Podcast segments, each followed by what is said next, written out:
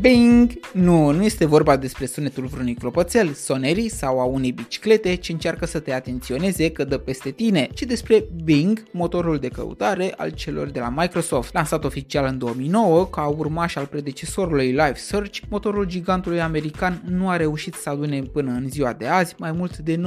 9% din cota de piață dedicată căutărilor de pe internet. Piață unde Google deține monopolul cu un aproximativ de 85%. Pe 7 februarie,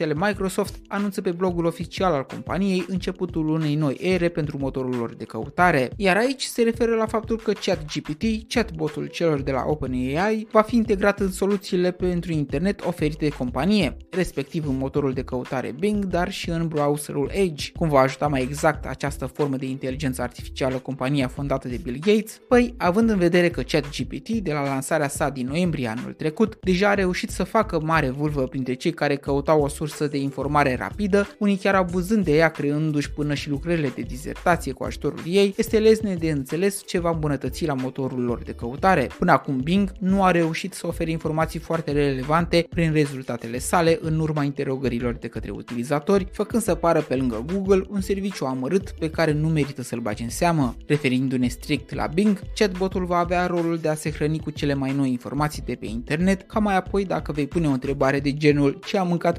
președintele Americii la micul dejun, să știe să-ți ofere tot rețetarul, dar și explicațiile aferente preparării sale. Așadar, acesta va trebui să ungă rotițele din spatele împrăfuitului motor de căutare și să-ți ofere răspunsuri nu doar prin niște linkuri de unde tu să-ți extragi ceea ce ai nevoie, ci să-ți ofere deja informația mură în gură, unde sunt timpurile în care căutam în zeci de cărți și culegeri pentru a reuși să facem o compunere. Acum doar îi vei cere chatului integrat în Edge sau Bing, scrie-mi analiza romanului Ion și temele sociale pe care Liviu Rebreanu le-a abordat în textul său și voila, tema la română s-a rezolvat. Bogdamen sunt, iar discuția ar fi foarte întinsă, pentru că sunt multe subiecte ce pot răsări pe tema folosirii inteligenței artificiale, modurile și scopurile sale putând ridica adevărate dileme, dar în ceea ce privește noul trend de a folosi acești chatbots în găsirea de informații, sper că ne vom folosi de aceste unelte cu simț de răspundere. Să nu uităm niciodată că ceea ce găsim printre paginile scrise de oameni reali ne poate păstra în limitele realității și ne va putea păzi de eventualele manipulări greșite a informației de către o inteligență artificială. Știu, și noi ne pricepem să modelăm adevărul după bunul plac, dar mi-e frică pentru unii dintre noi ca opiniile unui program să nu ajungă adevăruri absolute pentru ei, fără a mai avea posibilitatea să-i convingem altfel atunci când acesta va greși și vom ajunge străini cu toții într-o eroare.